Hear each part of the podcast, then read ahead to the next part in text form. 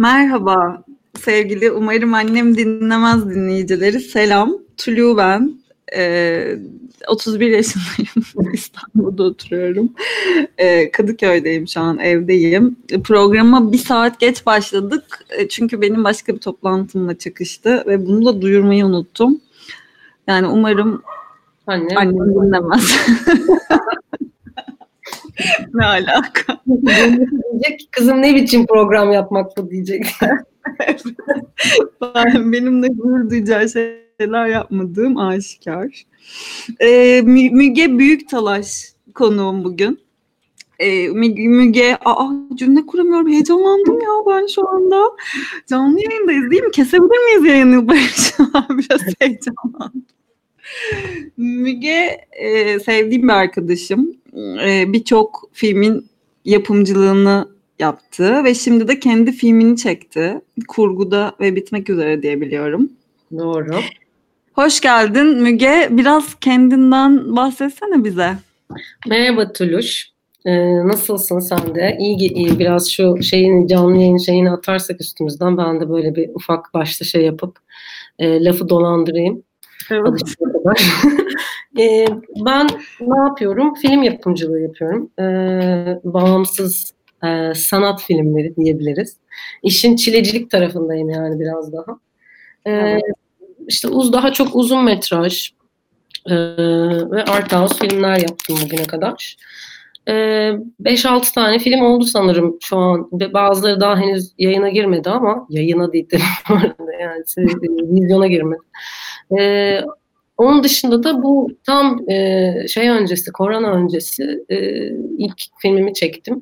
Tam onun postunu yapıyordum ki işte bir anda e, olaylar gelişti. Şimdi yeniden döndüm tekrar montajı kitlemek üzereyim. Bir yandan e, işte diğer o bütün prosesleri tamamlayıp filmi e, yakında bitirmeyi planlıyorum ki önümüzdeki ayda başka bir film çekeceğim. Ona hazırım. Aa, bak bunu bilmiyordum. Evet evet bu biraz aslında yeni gelişti. Ee, korona döneminde ve ya aslında bugün konuşacağımız konula, konularla biraz Türkçe diksiyonum bozuk benim de.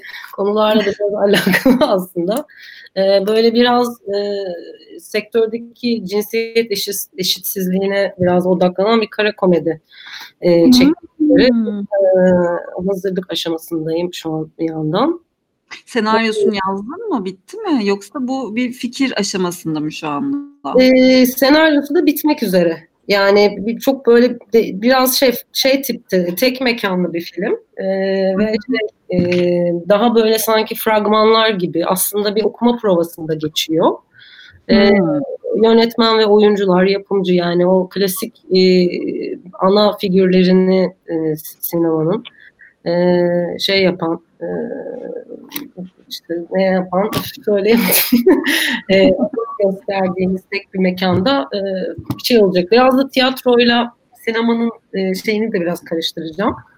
Bir tane e, Ellen Rezner'in bir filmi var Melo diye. Oradaki şeye biraz şey olarak teknik olarak benzeyecek falan. Böyle bir şeyler. Anlatırım daha detaylı sonra. Tamam bana sonra Güzelmiş ya ben kısa metraj olacak ama değil mi? Tabii tabii kısa metraj. Ya uzuna kalkışmadan önce bu pratikleri hem yapmak gerekiyor hem de aslında benim çekmek istediğim uzun metrajın da konusu bu ikinci filmin konusuyla biraz alakadar ilerleyecek. O yüzden biraz da ona da hazırlık olsun diye. Ee, aslında şöyle gelişti yani geçenlerde yine senin programına da konuk olan Cemre Ebu Ziya çok sevdiğim arkadaşım. Onunla böyle konuşurken bu konuları, uzun metrajı konuşurken o dedi ki ya bununla ilgili bir kısa mı aslında çeksen, çeksek hatta işte o da olacak filmin bir parçası olarak. Hmm, güzel, çok güzel. Ee, biraz böyle gerçekten e, son dönemlerde konuştuğumuz konulardan çok e, biraz nasıl diyeyim yani böyle bazen bir aciliyet olur ya evet ya bununla ilgili şu an bir şey yapmak gerekiyor, bir şey söylemek gerekiyor ihtiyacından ortaya çıktı diyebilirim aslında. Yani bağırma ihtiyacından çıkıyor zaten bir sürü şey doğru. Evet. Çok iyi ben mutlu oldum. O zaman başkaları konuşuyor o zaten birileri bir şeyler söylüyor. Yani e, sonra bir bakıyorsun yani aynı insanlar aynı şeyleri kendi aralarında tartışıp duruyorlar. E, ama bir yerden e, o edilgenlikten çıkmak gerekiyor gibi hissettim. Bence ben heyecanlandım. Hemen bunu yapın ve bunun üzerine de bir e, söyleşi planlayalım. Allah olur. E, Müge uzun yıllar Can Evrenoğlu'la çalıştın. Yapımcısıydın evet. filmlerinin. Evet. Hemen konuya giriyorum bir yerden ben. Gir gir tabii ki. Şimdi dün akşam e, Çıplağı izledim. E, Can Evrenoğlu'nun yeni dizisi Blue TV'de yayınlanan. Evet. E, bununla ilgili aslında fikirlerini soracağım. O da şöyle bir yerden soracağım. Türkiye'nin en cesur kadın hikayesini anlat, anlatan bir erkek diye e, promote ettiler diziye. Ve bayağı da eleştirildi aslında. hani ne demek bu? Bununla ilgili ne düşünüyorsun? Filmin cesur olması tamam. Bir escort kadın hikayesi olması tamam. E, burada e, bir erkeğin yönetmesi, senaryo yazması e, ya da bunu bağırmasıyla ilgili e, insanların derdi ne? Sen ne düşünüyorsun? Yani şöyle öncelikle bir tabii sosyal medyanın yapısı itibarıyla herhangi bir konu tartışılmaya başladığında ciddi bir kakafoni oluşuyor. Yani arada e, doğru sesler biraz e, gümbürtüye gidebiliyor. E, hatta ben de yani sosyal medyada aslında pek aktif bir insan değilim. Yani bir tek Instagram'a story koyuyorum. En aktif olduğum şey bu yani. Onun dışında e, 40'ta yılda bir Twitter'a yani bakarsan herhalde Instagram postuna en son bir yıl önce falan girmiş olabilirim. E, fakat bu konuyla ilgili mesela Twitter'da bir şeyler yazma ihtiyacı duydum. Sebebi de hem Can'la çok yakından tanıdığım için uzun yıllar çok yan yana çalıştık. Yani aslında biz bir hayale birlikte başladık. Ee, ve Can bence birçok anlamda çok özel bir insan. Ee, birçok anlamda da biz de deli gibi kavga ediyoruz bu arada. Yani hani şey gibiyiz ama artık aile gibiyiz yani. Aile gibi olduğumuz için o kavgalar ediliyor. Son derece hani birbirinin herkes ne anlattığını anlamaya çalışıyor. Haklılık payları oluyor, olmuyor. Birbirimize hak veriyoruz, vermiyoruz. Yani bu tabii bizim kişisel ilişkimizin dinamikleri. Şu anki bu dizi özelinde konuşursak aslında bu fikir Can'ın çok yıllardan beri bir köşesinde tuttuğu, e, defterlerinde böyle not alarak ilerlettiği, e, üzerine aslında gerçekten biliyorum yani bu konuyla ilgili uzun zamanlar araştırmalar da yaptı. Bir sürü insanla da konuştu, etti. Gerçek hikayeler toparladı. Ama işin geldiği noktada tabii film yapmak veya dizi yapmak öyle bir süreç ki işin içinde çok ciddi bir ekonomik payda giriyor. Yani maliyetinden dolayı ve o payda tabii ki de diğer e, bu konuyla ilgili figürleri işin içine dahil ediyor. İşte en kaba haliyle yapımcılar, yatırımcılar ve yayın kurumları. E, benim bildiğim kadarıyla bu zaten oldukça düşük bütçeli bir iş. E, yani zaten normal şartlarda... iPhone'la iPhone çekilmiş. Evet, normal şartlarda zaten o senaryoyu yüksek bütçeyle çekmek için ihtiyacınız olan yatırımcılara sunduğunuzda alacağınız cevap bu da böyle bir zamanda hayırdır. E, hı hı 95. ben de e, böyle bir yani o işi yapabilmek adına gerçekten e, çok ekip olarak e, özveriyle çalıştıklarını biliyorum. Bu kısmı bence çok takdir edilesi.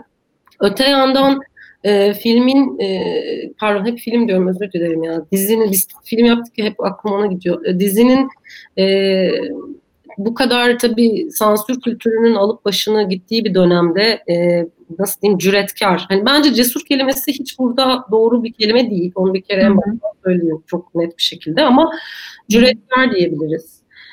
Ee, bir yandan da tabii Can o PR metnini oturup da yazanın Can olmadığını da hani bu işleri biraz bilen herkesin anlaması gerekiyor aslında. Yani e, bir iş artık tamamlanıp çekilip teslim edilip özellikle bir yayın kurumuna verildiği noktada kalkıp da yani e, herhalde basın bültenini yönetmen yazacak gibi bir durumu söz konusu olamayacağını e, hemen hemen herkes tahmin ediyordur. Dolayısıyla bu aslında e, tabii ben de şimdi sat, satır aralarını kendim doldurmak istemiyorum ama yani ortada bir PR şirketi var bunu böyle lanse etmiş. O lanse ediliş şeklinde de şüphesiz ki e, bir kışkırtma, e, bu kışkırtma üzerinden gündem yaratma gibi bir niyet olduğunu herhalde söyleyebiliriz diyorum yani. Bu niyeti bir kötü niyet olarak okumuyorum ben ama e, sansasyonel bir tavır olarak okuyorum. Ee, öte yandan mesela bir şeye ben biraz e, yanlış buldum açıkçası Twitter'da. Hani bunun üzerinden sadece e, bunun PR e, kısmı üzerinden e, hem Blue TV'nin hem Can'a e, böyle tepki yağan bir şeyle gündeme uyandım. Ben de izledim önceki gün diziyi ve bunun üzerine ben bir şeyler söyleme ihtiyacı hissettim açıkçası. Çünkü e, aslında bu, bu pandemi sürecinde de pandeminin öncesinde de e, biz zaten yapımcılar olarak e, sürekli sektördeki bir takım problemleri, cinsiyet eşitsizliğini veya fırsat eşitsizliğini birçok yerde, birçok farklı şekillerde tartışıyoruz ve bunlarla ilgili ne yapabiliriz, nasıl bunu nasıl dönüştürebiliriz, e, bir sürü şeyler, fikirler paylaşılıyor, çalışmalar yapılıyor vesaire. Şimdi böyle bir ortam varken e, kalkıp da yani bunun e, şey olarak kabul edilmesi tabii biraz e, can sıktı yani e, en cesur kadın hikayesi gibi lanse edilmesi ama e, orada ben açıkçası can, canın bir şeyi olduğunu düşünmüyorum. Yani yönetmene yüklenilmesini doğru bulmuyorum o noktada ve e, çünkü yönetmen zaten hani er, er, erkek yani hani şey olarak erkek yönetmen o şeyine de çok sıkıştırmak istemem ama yani hani cinsiyeti erkek yani. Dolayısıyla e, ister istemez e, yine bir erkeğin yaptığı bir şeyi bir takım başka erkekler tartışıyor.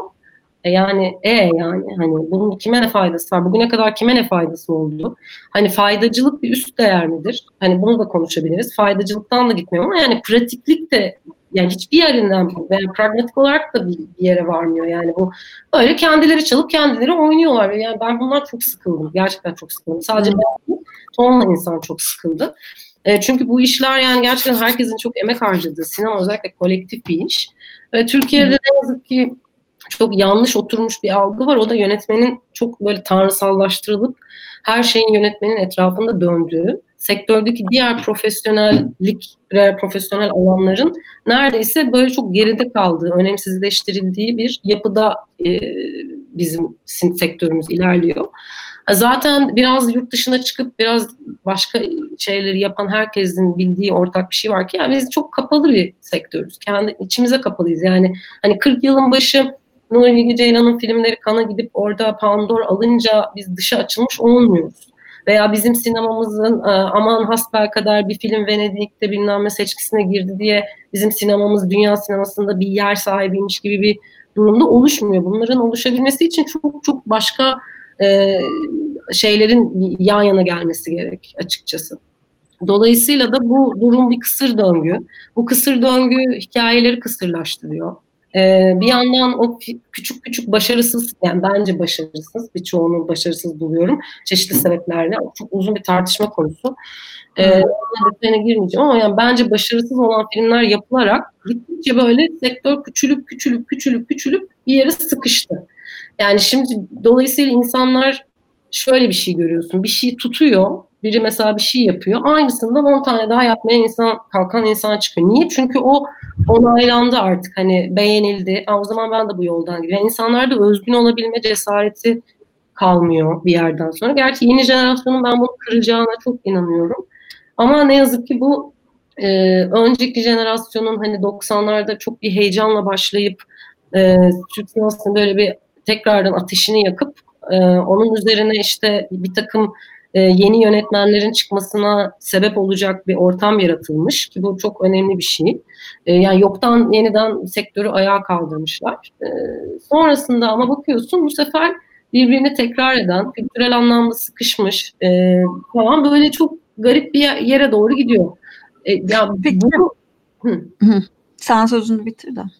E, o yüzden çıp, yani tek çok konuyu biraz dağıttım orada farkındayım pardon. Ee, çıplığa buradan tekrar bağlarsak yani totalde bunları değerlendirirken tabii hepsini bir e, ele alıp bu eksen etrafına değerlendirmeye çalışıyoruz. Yani e, bir anlamda güzel evet çünkü e, daha cüretkar, daha farklı yani artık böyle şey gibiyiz hani e, yani bunları konuşamıyor 2020'deyiz yani hani bir e, biriyle öpüştü, iki kişiyle yaptı diye böyle sahneler var diye şu an bu vay efendim falan diye böyle ya of yani ya, ya Allah aşkına ya bu, bu olmamalı yani. Hani o yüzden en azından şu an bu, bu cüretkarlıkta bir iş çıkması bir adımdır. Hani Blue TV'nin bunu göstermesi de bir şeydir bence. Ee, cesur bir hareket. o cesurluklar orada. Evet. Hikaye bu da böyle ele tartışılan bir konuydu Blue TV'nin e, kadın evet. karakterler yok kadın karakterleri arka plana atıyorsunuz hep erkek egemen bir e, şeyi vardı Öyle yani şimdi mesela daha bir sürü örneğini sayabiliriz.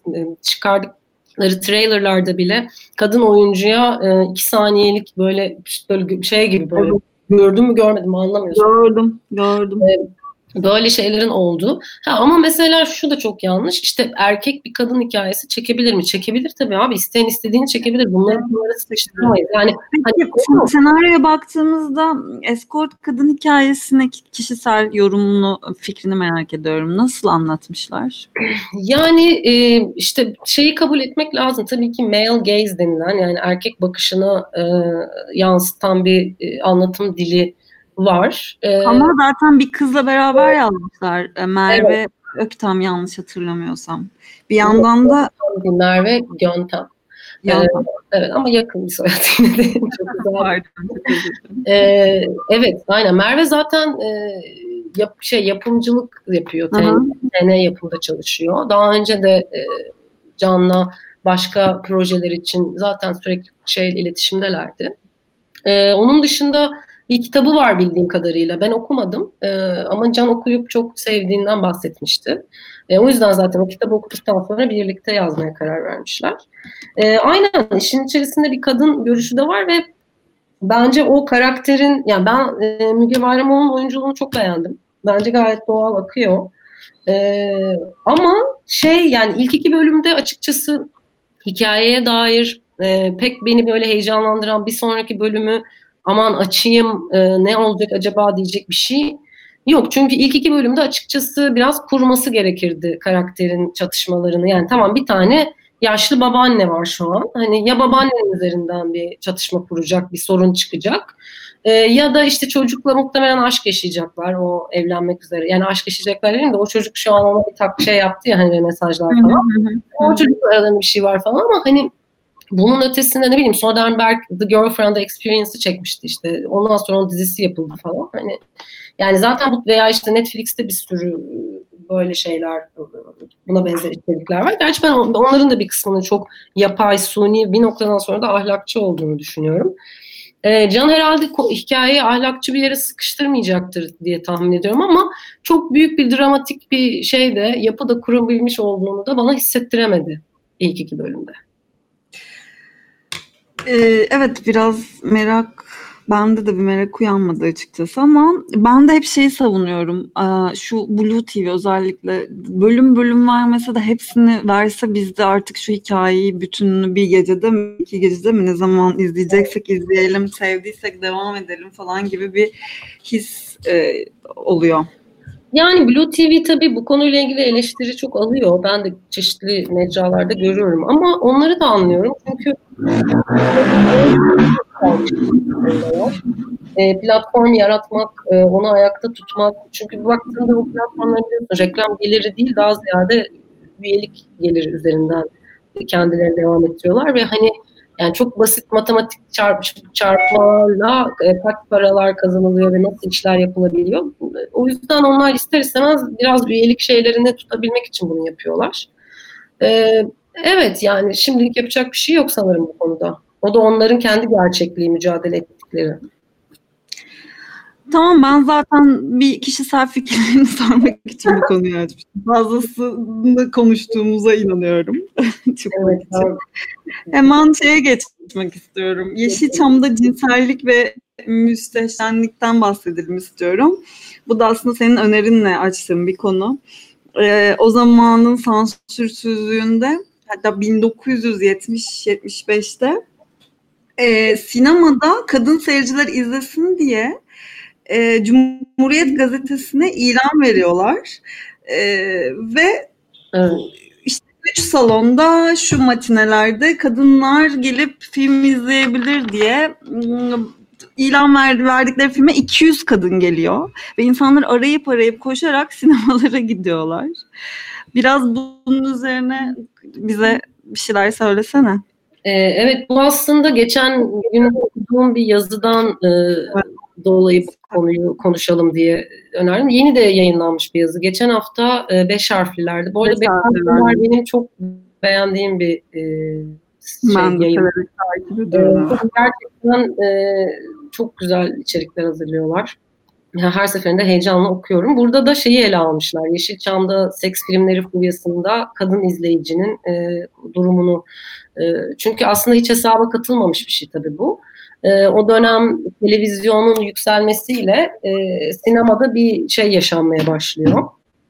E, yani nasıl şu an sinema başka şeylerden dolayı tehdit altında hissediliyorsa o, da, o dönemde yani benzer bir şey yaşanmış televizyonun yükselişiyle beraber.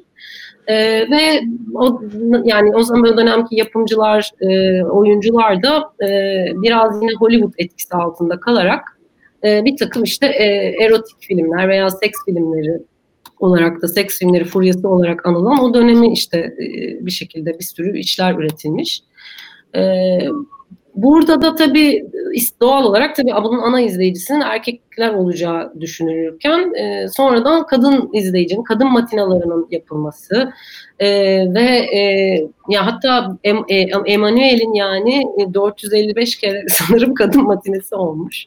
E, hmm. Ve hem üstelik yani burada hem gençlerin hem e, farklı kesimlerden insanların, kapalı kadınların, e, işte gençlerin, yaş, orta yaşlıların hepsinin bir arada olduğu e, bir ortam olması yani gerçekten o salonda e, olmak isterdim, görmek isterdim yani. Işıl Özgen Türk'ün o dönem gazetede yayınlanan bir yazısından da alıntılar yapmışlar. Hı hı.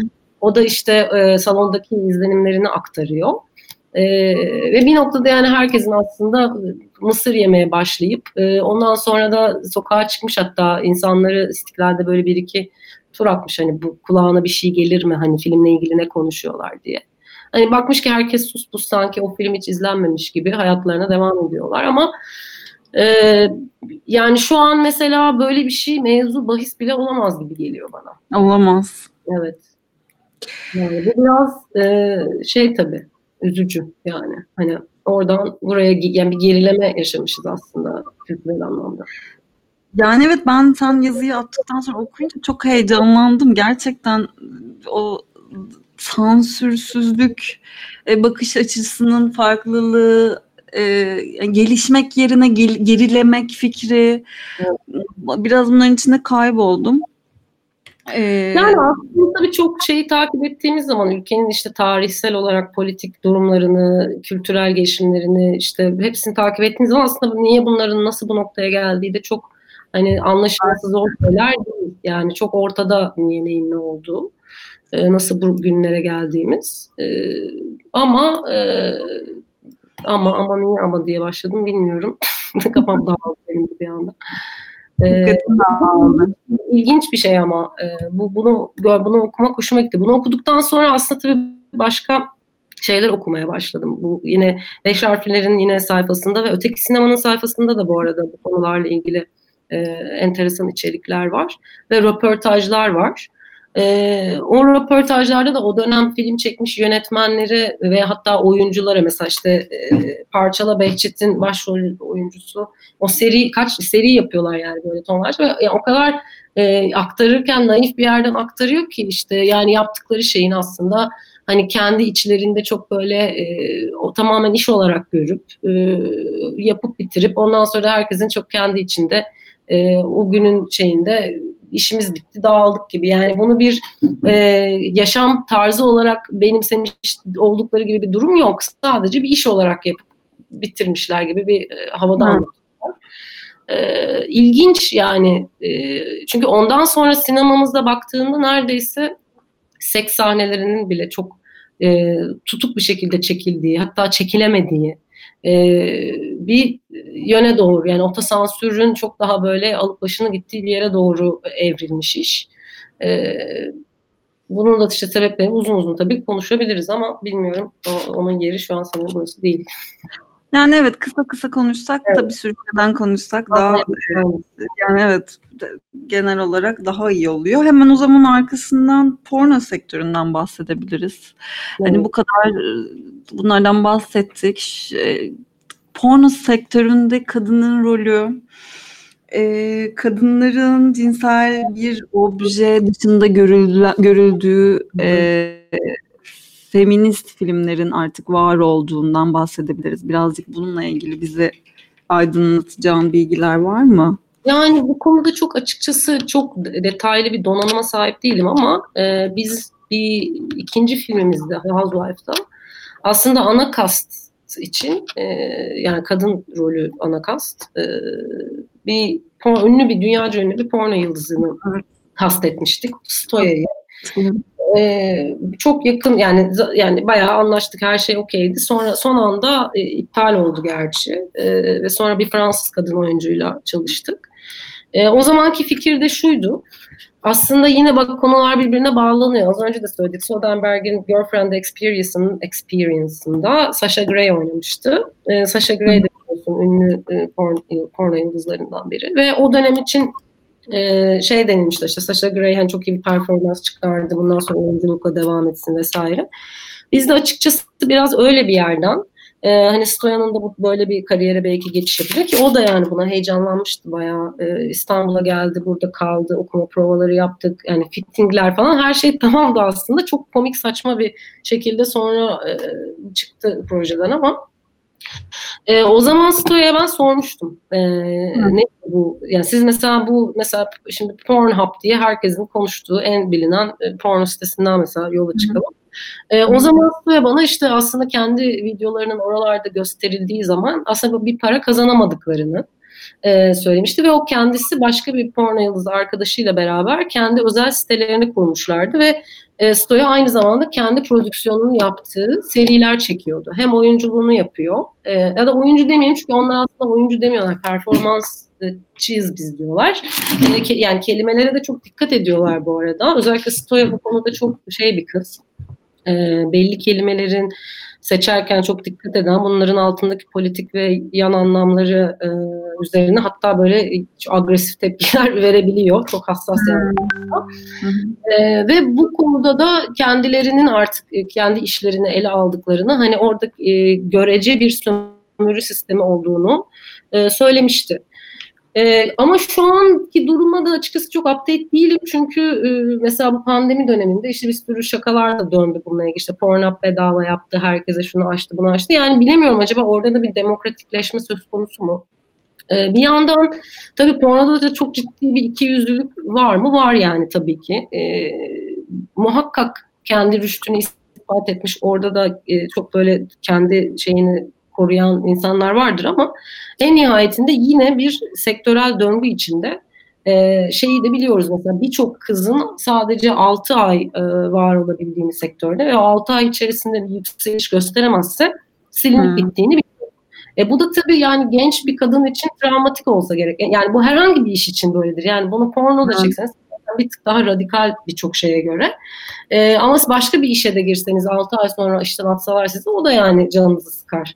Şimdi bu, bu perspektifte baktığımızda işin acımasızlığı ortada. Öbür taraftan e, işte mesela e, segmentlere bölüyorlar ya bu porno şeylerini işte filmlerini kategoriler hı hı. her hoşuna giden kategoriler gibi böldüğünde hı hı. işte mesela e, woman friendly gibi veya tam belki böyle değildir de e, woman friendly galiba. O tarz mesela şeyler oluyor. Yani kadınların sevebileceği yani ehlileştirilmiş veya işte görece e, romantize edilmiş. Görece e, ne bileyim işte bilmiyorum işte o şeye e, bir şekilde aslında o da şu demek oluyor yani biz kadınlar ey kadınlar siz bunu seversiniz. Biz bakın sizin için böyle bir e, şey curation yaptık yani. Bunları izleyin siz gibi falan bir söylenmiş gibi geliyor. Bu da bana çok iki yüzlü geliyor. Yani sadece bir uyarlama taktiği yani bunun hiçbir samimiyetinin olduğunu düşünmüyorum. Ama öte yandan da e, şey de var tabii daha böyle kendi kendine e, üretip kendi kendine bir şeylerini paylaşan ve bunu paylaşmak isteyen e, özgür iradesiyle kendi bağımsız ekonomik yapısıyla bunu yapanlar e, sanırım en kabul edilebilir olan şey bu. Bunun en başta sorduğum tarafını atlamış oldum. Yine çok sektörel şeylere kaptırdım kendimi. Ee, en başta dediğim dinliyorum. bunun pornodaki yeri işte nasıl işte ne bileyim bir e, tüketim malzemesine mi dönüşür, metalaştırılıyor mu kadın bedeni falan. Hani bu, evet tabii ki de bunların çok büyük bir payı var. E, şey diyemem hala yani aa yok canım metalaştırılmıyor, aa yok canım falan. E, bunu diyemeyiz bence. Çok şey olur bu yani. Çok e, geçen gün şey vardı ya işte bu e, korona ile ilgili de bir şey çıktı iyimserlik hatası diye. Yani iyimserlik hatası olur bence bu da yani. Hani e, hmm. sokaklara dökülüp ve herkesin birbirine tekrar şey bulaştırması gibi. E, dolayısıyla o şeyi bir kenara koyalım. Ee, bir de burada çok ilginç başka bir aslında tartışma var. Ben de bu aralar bunun üzerine daha okumaya çalışıyorum. Yani feminizm tarihine baktığımız zaman ikinci kuşak, üçüncü kuşak şey geçişlerinde, e, bu akım geçişlerinde. Çünkü aslında feminizmde işte jenerasyonlar değiştikçe tabii jenerasyonların kendi bakış açılarına göre e, getirdikleri yeni fikirler e, ve kendi içinde hatta çatışan fikirler.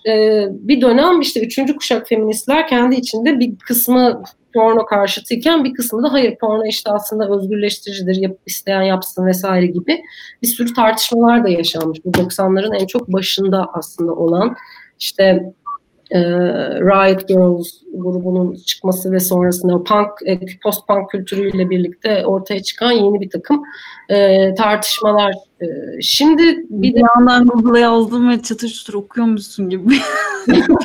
Çok bir bilgim yok ama deyip buraya gelemezsin. Bunların tek bir şeyde olduğu bir Google var mı bilmiyorum. Ee, bir şey ha, diyecektim. Bu arada bir tane dizi izledim. Ee, dizi. Bu arada izleyin gerçekten tatlı bence. Kate Blanchett oynuyor. Mrs. America. Ee, neydi ya? Hulu dizisiydi. Şimdi yanlış olmasın ama e, dizide bu 70'lerdeki e, şeyi anlat konu alıyor. E, Amerika'daki feminist akım içerisindeki iki karşıt görüşü. Bir tanesi bunların e, ERA, E, e, e, ERA e, yani e, equal neydi dur bakayım Equal Rights Amendment oluyordu galiba. Yani şey istiyorlar aslında erkeklerle tam eşit haklara sahip olalım. Ee, bunun içine tabii ki kürtaj hakkı giriyor. Çünkü kürtaj hakkı öncelikle senin hani bedenle ilgili vermen gereken işte hani benim bedenim benim kararım diye bizim yakın dönemde daha çok zihnimize kazınan ama 70'lerde Amerika'da bunun işte anayasa değişikliğini yapabilmek için kadınların verdiği mücadele. Amerika'da da anayasa değişikliğini yapabilmen için bütün eyaletlerden bir çoğunluk toplaman gerekiyor.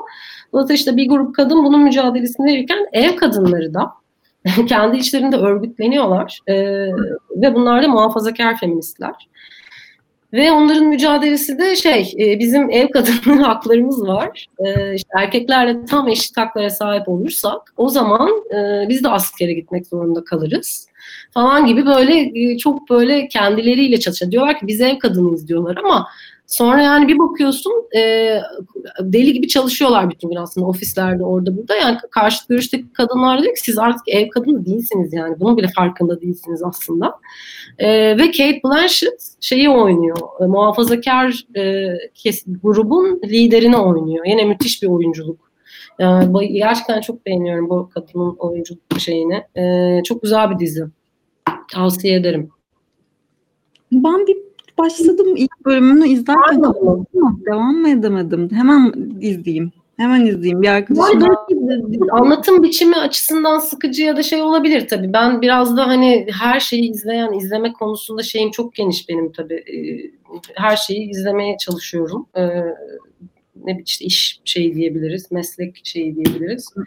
ee, tabii hoşuna gitmeyen izlemeyebilir canım. Yani ben e, belki çok fazla her şeyi izliyorum diye bana şey geliyor olabilir. E, ama bence güzel yani güzel anlatıyor e, hikaye ve çatışmaları. E, teşekkür ederiz öncelikle bu tatlı e, bilgi birikimin için. Şimdi umarım annem dinlemezde tekrar hoş geldin. Tekrar hoş bulduk Tülü'cüğüm. Şimdi bir, birazcık sana artık tamam öğrendik. Yeter bu kadar bilmiş. Her şeyi biliyorsun. Anlar. Sana birazcık kişisel sorular sormak istiyorum. Sor bakalım. Hayatın hangi alanında, hangi noktasında sansür yediğini ya da sansür yediğini düşünüyor musun ya da neresinde sansür yediğini düşünüyorsun bu yaşına kadar? ya ben aslında sans yani ondan aslında kaçıyorum uzun zamandır. Niye kaçıyorum? Çünkü işte ben aslında yapımcılık yapıyorum ama hani hukuk okudum uzun yıllar hani işte yüksek lisans falan filan yani hukuk üzerine bir akademik kariyer falan yaparım gibi bir yerden sonra komple bıraktım ve e, hatta yani 30 yaşımda bir anda tekrar başka bir şeye başladım falan. O geçiş zaten bayağı benim için aslında sancılı bir geçişti.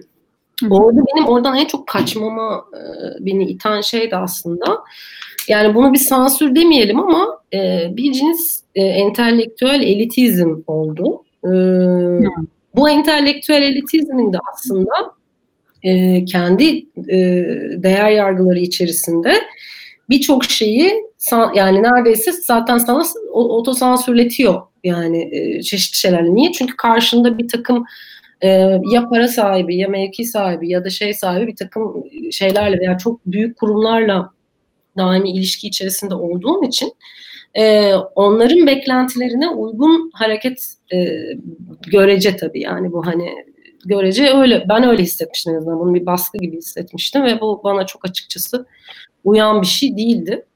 E, tam olarak gittikçe daha fazla sansürleş, sansürsüzleşmeye çalışarak e, hayatımı geçirmeye çalışıyorum. Çünkü bunun özgürleştirici olduğunu düşünüyorum.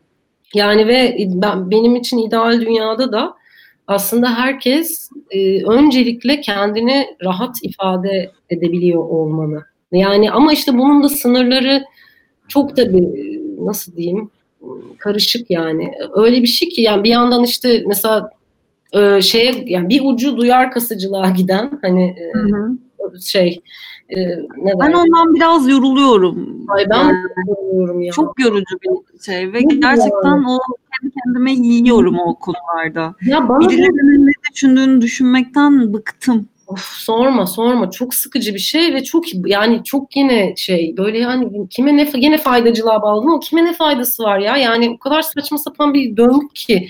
Ve bana ne gibi geliyor biliyor musun? Yani bu konu üzerine de biraz böyle araştırma kitaplar ve makaleler bulmaya çalışıyorum. Daha da çok da detaylı da üzerine okurum. O yüzden çok büyük laflar etmek istemem ama bana ne gibi geliyor biliyor musun? Hani hep şey diyoruz işte 80'ler 90'lar işte apolitik gençlik şöyle apolitik böyle apolitik şöyle eğlence düşkünlüğünden yani sanki o geziden sonra bir cins toplumsal aşağılık kompleksi yaşıyoruz. Ve hmm. herkes aslında o bak hayır işte ben de bu konu hakkında yani ya tamam anladık ya. Öf işte böyle yapınca olmuyor zaten. Yani artık neye daha ya tabii ki de yanlış giden bir şey yanlış bu demek bunu yani susmayalım tabii ki de ama yani böyle her şeye de otoboka da yani bu kadar ya boşa vakit kaybı geliyor. İnsanlar gerçekten hiç iş gücü mü yok ben anlamıyorum ki. Yani nasıl bu kadar vakit buluyorlar bu, bu laf e, salatalarını yapmaya en, en başta yani. Hani birinin sana para veriyor olması lazım gerçekten. Hani valla aktrolleri daha iyi anlıyorum. En azından onlar para kazanıyorlar. Hani ötekilere ne oluyor yani? Saçma sapan bir şey. Bütün gün oturuyorsun ve sürekli bir böyle negatif enerji. Yani bu insanları hasta eder ya. Yani kanser bu yüzden oluyor yani. Yapmayın böyle şeyler. Bilmiyorum yani hemen buradan şeye bağlayayım o zaman. Ee, yine Twitter'da yazdıklarını okudum Gaye Su Akyol'la ilgili. Ee, evet geçen gün o konuda da yani onu bir anlat şey yapalım, bir bahsedelim birazcık da olsa. Ya evet, e, Gaye ile biz birlikte çalıştık biliyorsun. Hani sen de zaten her gün yan yanaydık o zamanlar.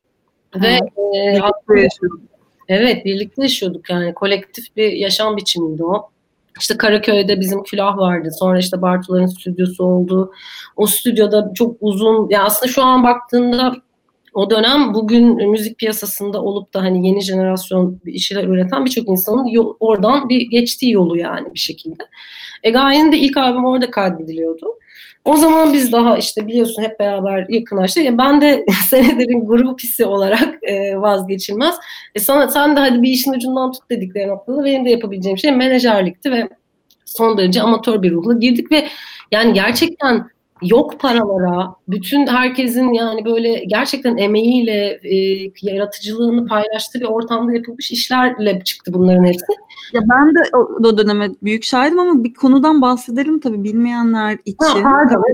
Hakim, e, Konu erkek, erkek yelini bilsin hashtaglerinden evet. sonra bir sonra, e, evet. evet hemen sonra insanların e, gayet suyu e, suçladıkları bir takım tweetler, Twitter yandı. Onu bana anlatsana, evet. anlatsana bir. Yani ben de o konuyu böyle birkaç saat sonrasında yakaladım. Ee, önce bir tane, şimdi hatırlamıyorum ama bir başka bir account aslında e, kocam e, isterse çalışabilir diye bir tweet atıyor. E, ve bu tweet'i birileri retweetliyor. Sonra işte gay- sonra insanlar e, kadınlar üzerinden e, şeylem yerleşmiş bir takım ağzı oturmuş lafları erkekle değiştirerek böyle bir oyun gibi ve çok gerçekten çok yaratıcı, eğlenceli şeyler e, çıktı. Bir takım şeyler, paylaşımlar yapılmaya başlıyor. Gaye de bunun üzerine bir şey, e, hashtag ekliyor. Erkek yerini bilsin diye.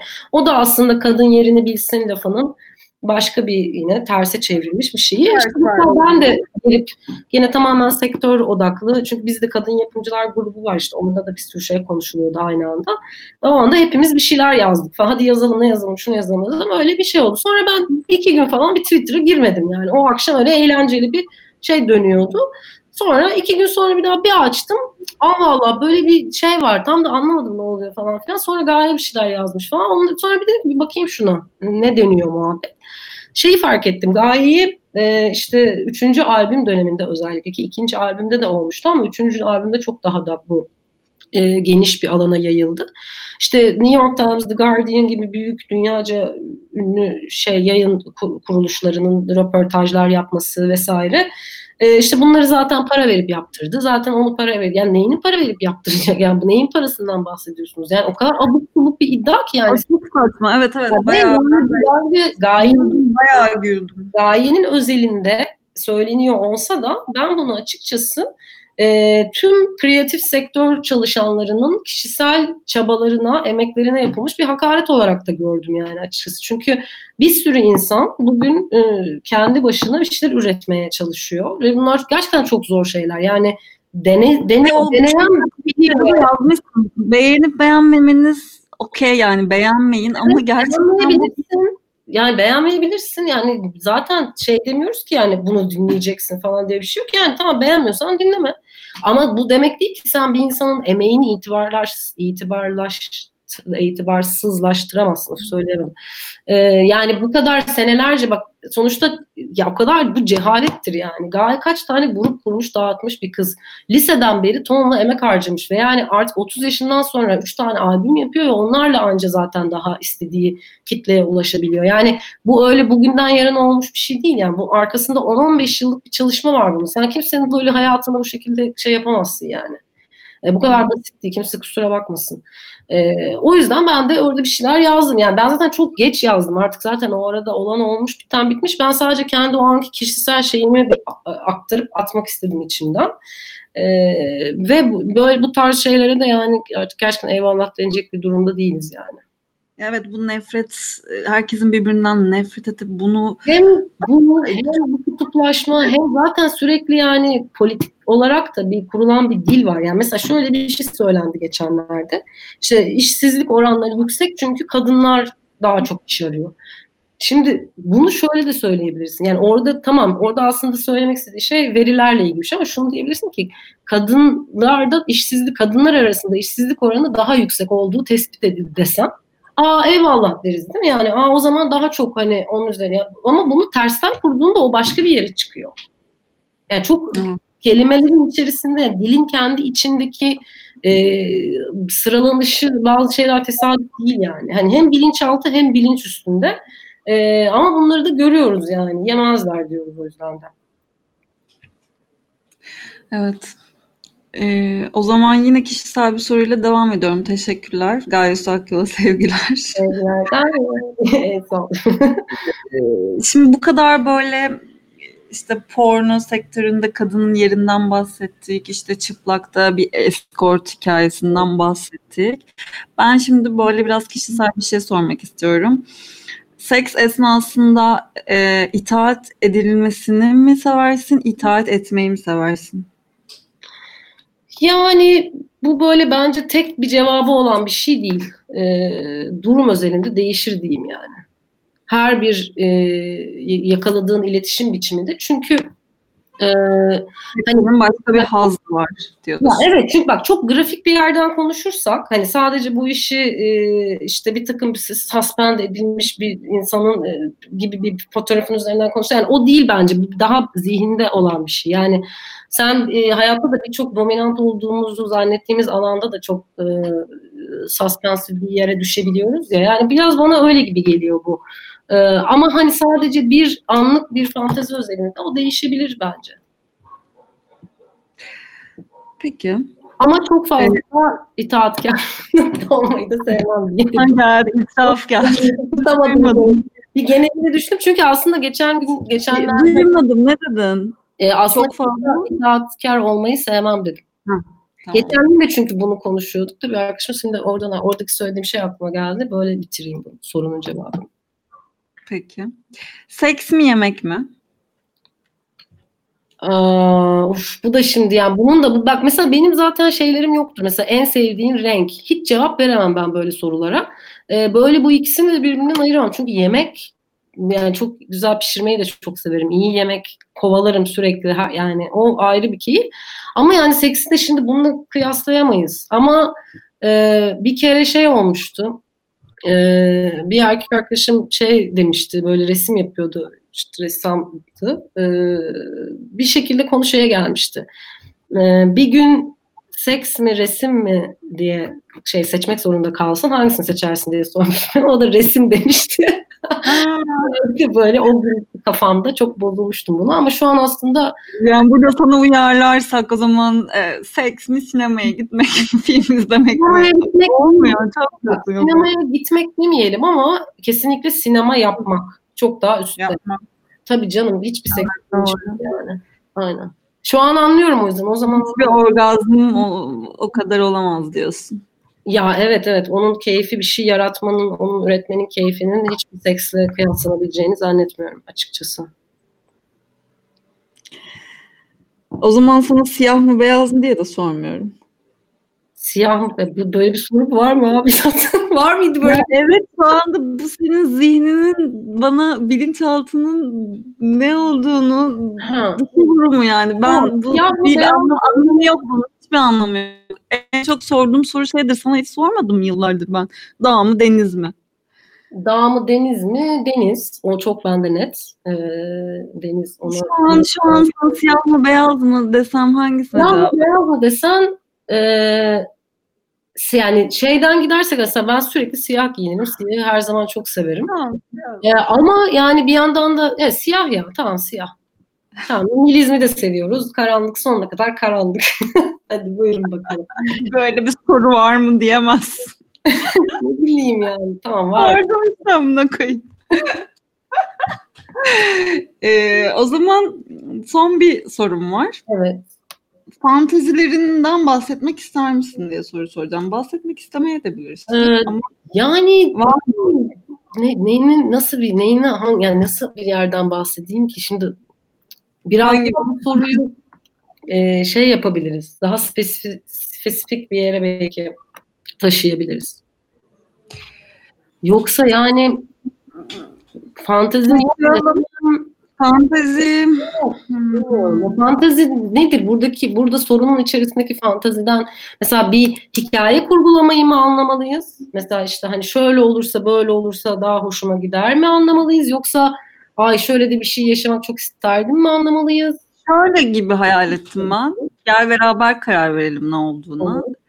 Ee, yatakta e, o an yaş yaşamadığın ama yaşamayı hayal ettiğin şeyi e, yaşadığın kurgular diye bir de Inception yaptın şu an.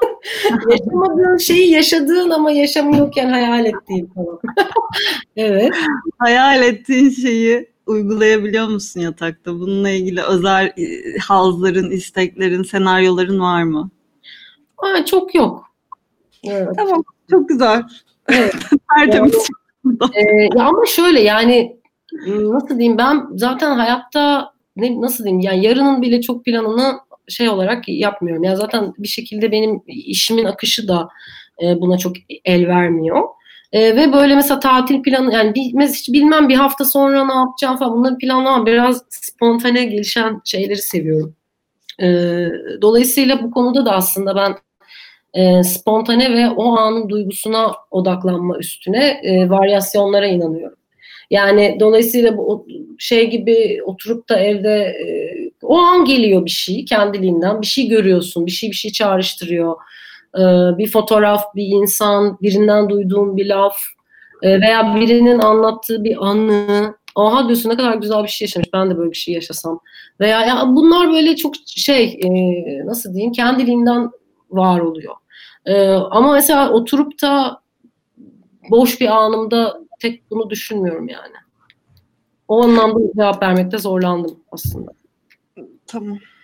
Yani şimdi ben de düşününce şey gibi çok eskide kaldı ya o fanteziler gibi böyle bir hisse girdim. Hatırlayamadım yani. Ama şey mesela bir arkadaşın bir ya anlatırsa tatil gittik şöyle oldu böyle oldu sonra orada şunu yaptık orada böyle yaptık. Aa şey dersin aa ne güzelmiş ya. Hani ben böyle bir şey mesela atıyorum yaşamadıysam öyle bir şey. Aa keşke ben böyle bir şey yaşasam. Sonra o zihninde onu gerçekleştirebilmek için fırsatlar kollarken bulursun kendini bir anda. Ama bence o fırsatları da ben mümkün olduğunca bilinç altında tutmaya çalışıyorum. Yani bilinç üstüme gündelik hayatıma da bu, bu yönde pek aksiyonlar alıp kurgulayan bir tarzım yoktur. Bunları hep böyle şeye bırakırım. E, olağan akışına bırakırım. Öyle diyeyim. Ama mesela o bir bir şey de hoşuma gittiyse de onu hani at hava bekle hesabı. Uyarlama senaryo diyorsun. Aynen, at, at bekle yani. O bir gün e, bir gün doğru şartlar geliştiğinde o öyle olacaktır gibi. Ama mesela şey arkadaşlarım da var yani aa ben şunu yaşamak istiyorum deyip e, onu yaşayacağı ortamı kendisi kuran, onu toparlayan, hazırlayan, kurgulayan. Bu da bir tarz. O tarz. Bu da olabilir ama ben o insan değilim yani. Evet, ben de şimdi düşününce doğaçlama iyidir diye düşündüm.